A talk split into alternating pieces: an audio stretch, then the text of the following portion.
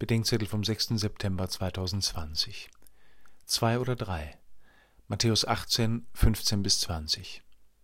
Wo sind die Leute, mit denen du Jesus in der Mitte hast? fragte mich vor Jahren ein Franziskanerpater. Ich muss gestehen, dass mir diese Frage damals irgendwie auf die Nerven ging. Ich fand sie betulich und irgendwie störend. Meine Reaktion ähnelte meinem Empfinden von Peinlichkeit, als meine Eltern in den Neunzigern im Zuge einer geistlichen Erneuerung bei den Maltesern das gemeinsame Gebet neu entdeckten.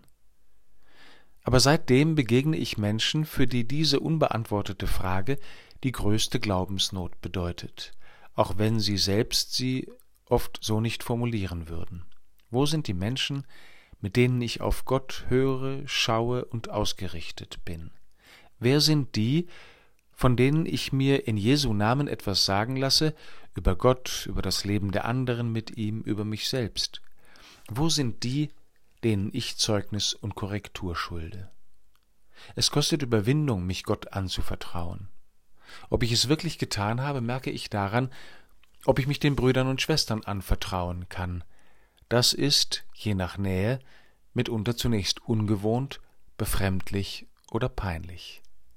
Wir können die Gottesliebe und die Nächstenliebe nicht trennen, weil Gott den Nächsten nicht ohne mich und mich nicht ohne den Nächsten lieben will und ich ohne meine Nächsten von Gott gar nichts wüsste. Wir können die Sakramentalität und die Gemeinschaftlichkeit der Kirche nicht trennen, weil wir das Sakrament immer nur voneinander, füreinander und miteinander für die anderen empfangen und sein können. Schenke mir, dass ich mich traue, mich meinen Nächsten und dir anzuvertrauen.